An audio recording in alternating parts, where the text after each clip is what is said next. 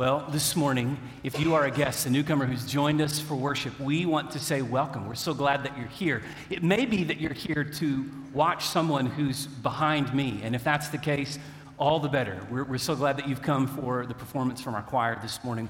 Also, let me just say for those who are guests, whether you're in the room or not, we'd love to have some information from you so that we can pray for you. And if you're looking for a church where you can, where you can worship, a church that you can make your home, we would love to connect with you. You can go to our website, fbcchickasha.org slash connect. If you've joined us this morning online or you're listening locally on our radio broadcast on Cool 105, for everyone in the room, you can use the digital version that I just described, or you can take the registration card located in the backs of the pews. You can fill that out, and later in the service today, when we receive our offering, if you would drop that in the offering plate as it passes by. Well, as I've said already, you're in for a treat this morning, a program known as Come Behold Emmanuel.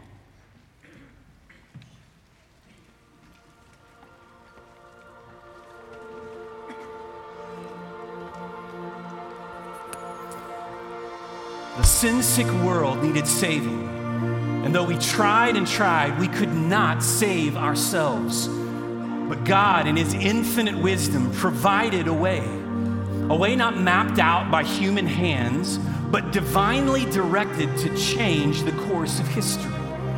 Through His Son Jesus, salvation made its way from the thrones of heaven to the throes of humanity, arriving not in splendor, but in simplicity as a baby this was not entirely what was expected, but it's exactly what was needed.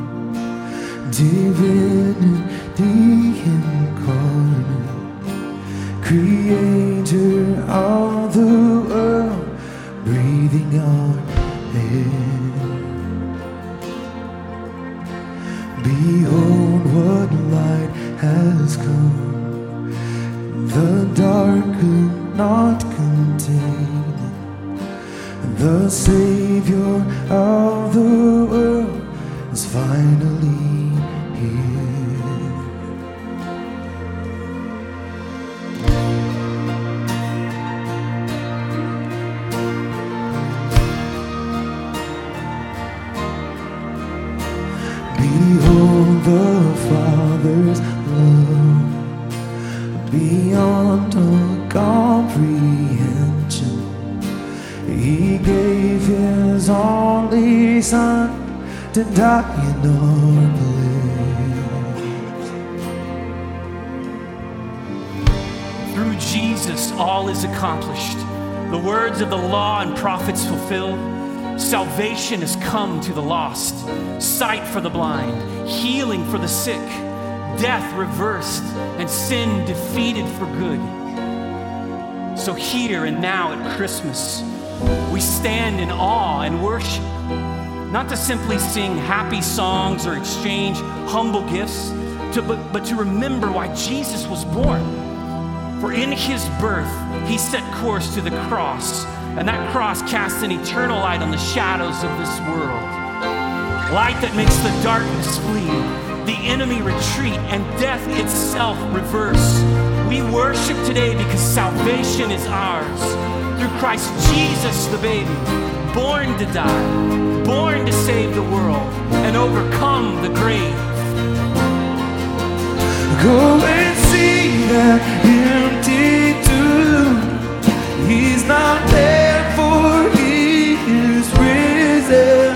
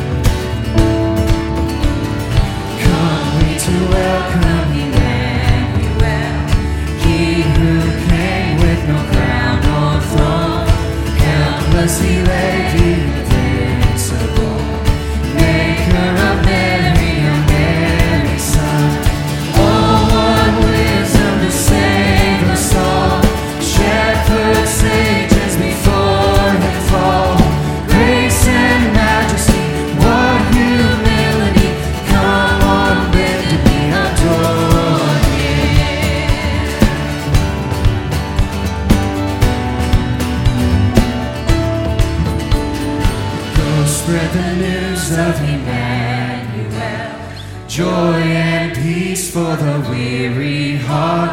Lift up your heads, for your King has come. Sing, for the light overwhelms the dark. Glory shining for all.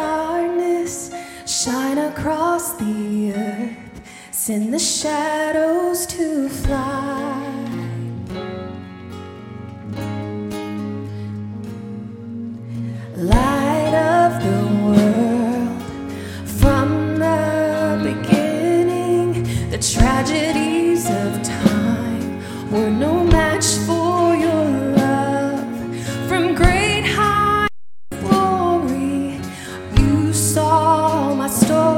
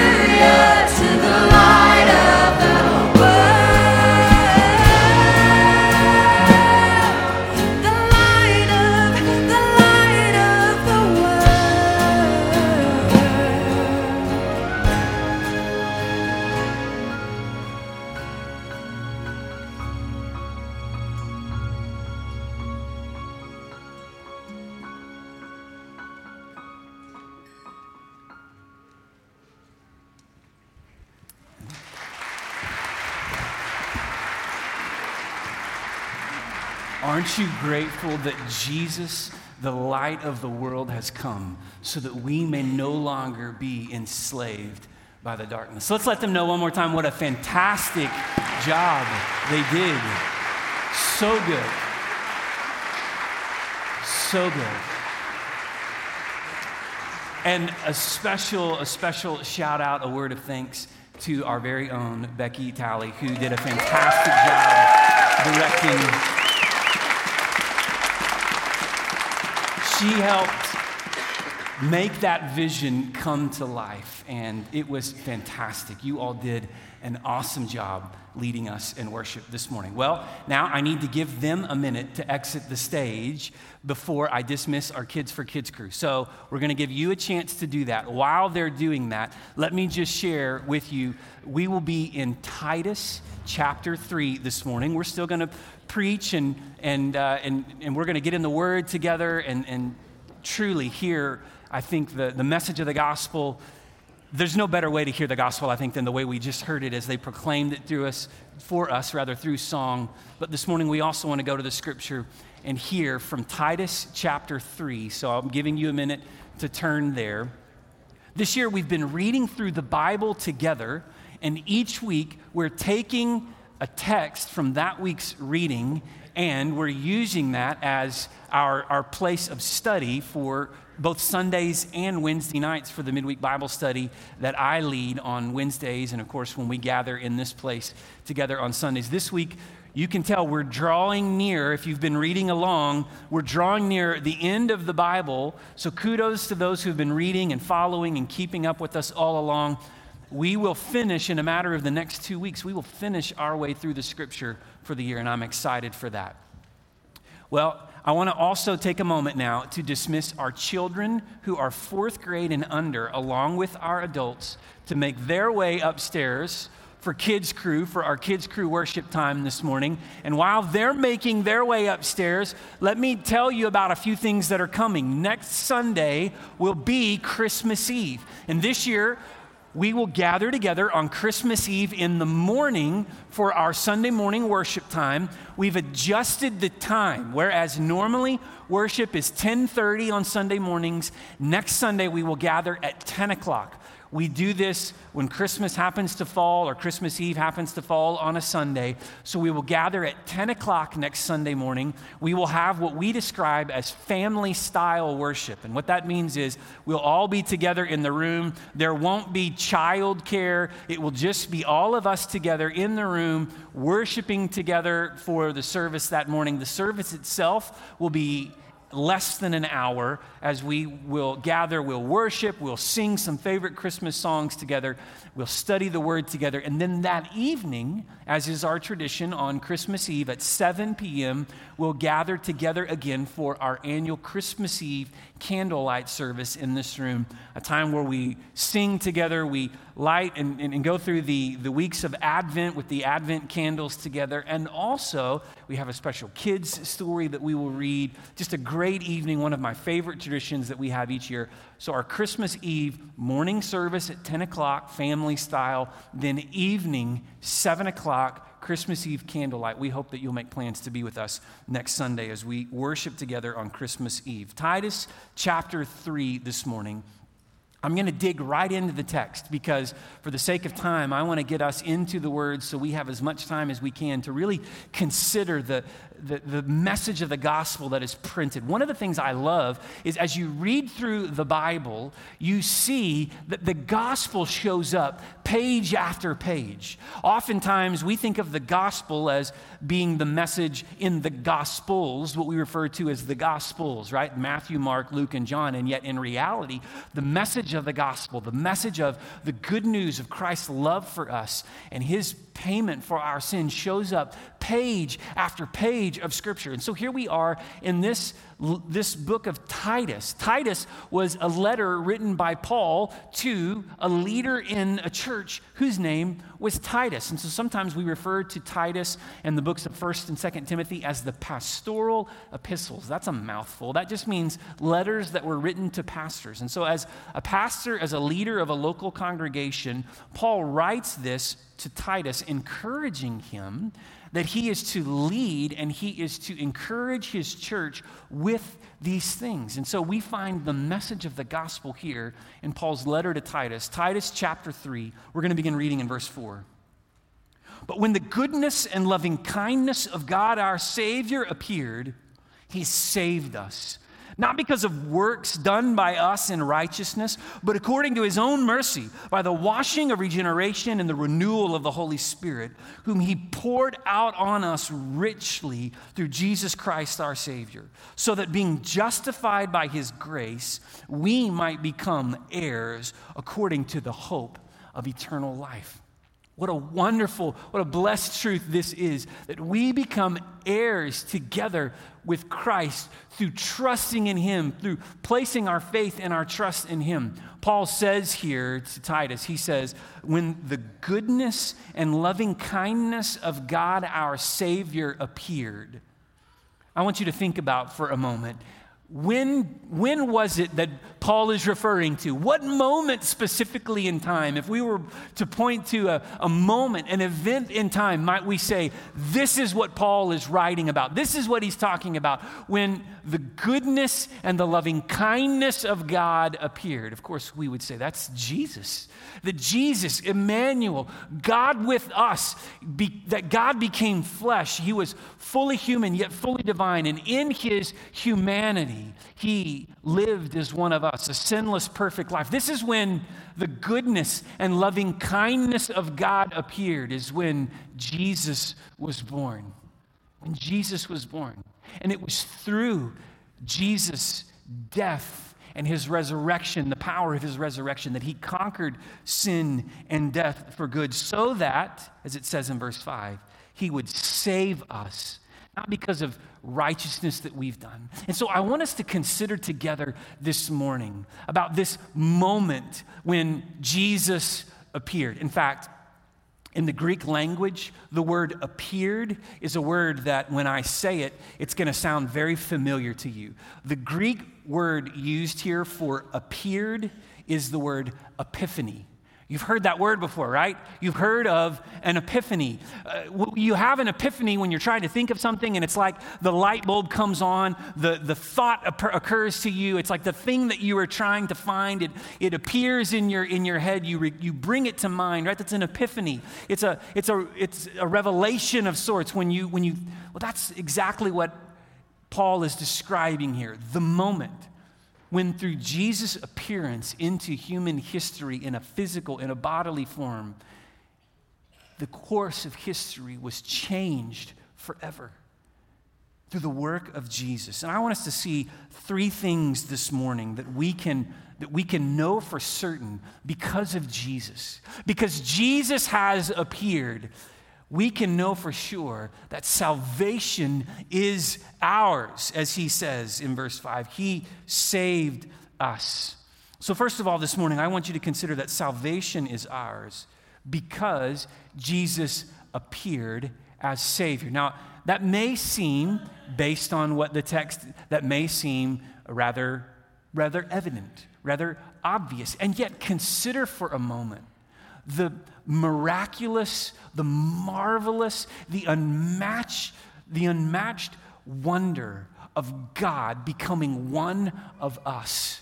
The creator of the world, the sustainer of all things, who willingly set aside his rights as God and took on human flesh, who lived with the, the limitations, the constraints of a physical form who did so in a, in a manner that we truly describe as sinless, perfect.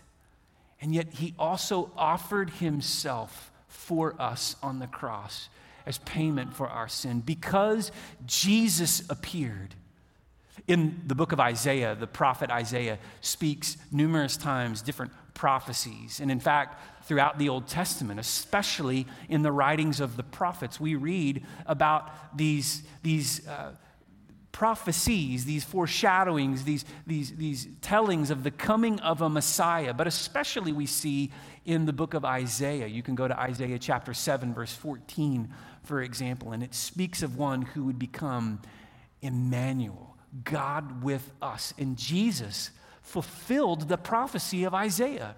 He fulfilled all of the Old Testament prophecies. In him, we find the fulfillment of everything that God has promised, so that Paul would later rightly write that all of God's promises find their yes in Jesus. because Jesus appeared as Savior, salvation is ours. Secondly, though, we see in this text that salvation is ours because of God's rich mercy and not our righteous merit.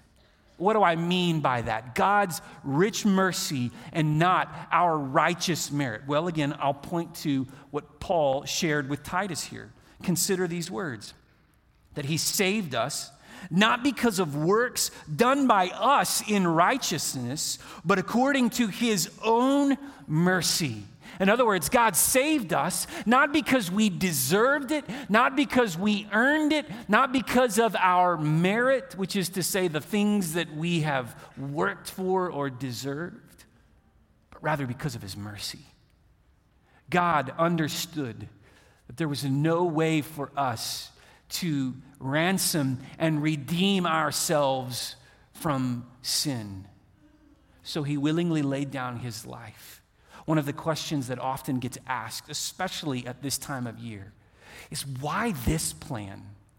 Why this gospel? Why this method of providing a way for us to be forgiven and set free? And the answer, though simple, the answer that we need to understand is because God, in His goodness, God, in His, in his perfect, infinite knowledge, understood that there was no greater way for him to receive glory than to offer himself as a living sacrifice, a payment to purchase our forgiveness. And so that's exactly what Jesus did. He offered his life as payment for your sin, for my sin, because of his rich mercy. I love the way that Paul refers to this again in a different passage. You could go to Ephesians, if you were to turn to Ephesians chapter 2 and read in verse 7, verse 6, 7 in Ephesians chapter 2, you would read about God's rich mercy. That's the wording that's used there. His rich mercy which is to say that God is overflowing with mercy. His, his mercy is abundant and it's poured out graciously on us through faith in Jesus when we believe in Him. Not your righteous merit, not the good that you've done, not the good that you hope to do, not the good that you meant to do, but rather the good that Jesus did on your behalf for you by offering His life as payment for your sin. Salvation is ours because of the rich mercy of God and not because of our righteous merit. Because our righteousness is never enough. It's never righteous enough. Finally, we see this salvation is ours in order that we might gain eternal life. In order that we might gain eternal life, which is exactly what he says in verse 7 so that being justified by his grace, we might become heirs according to the hope of eternal life.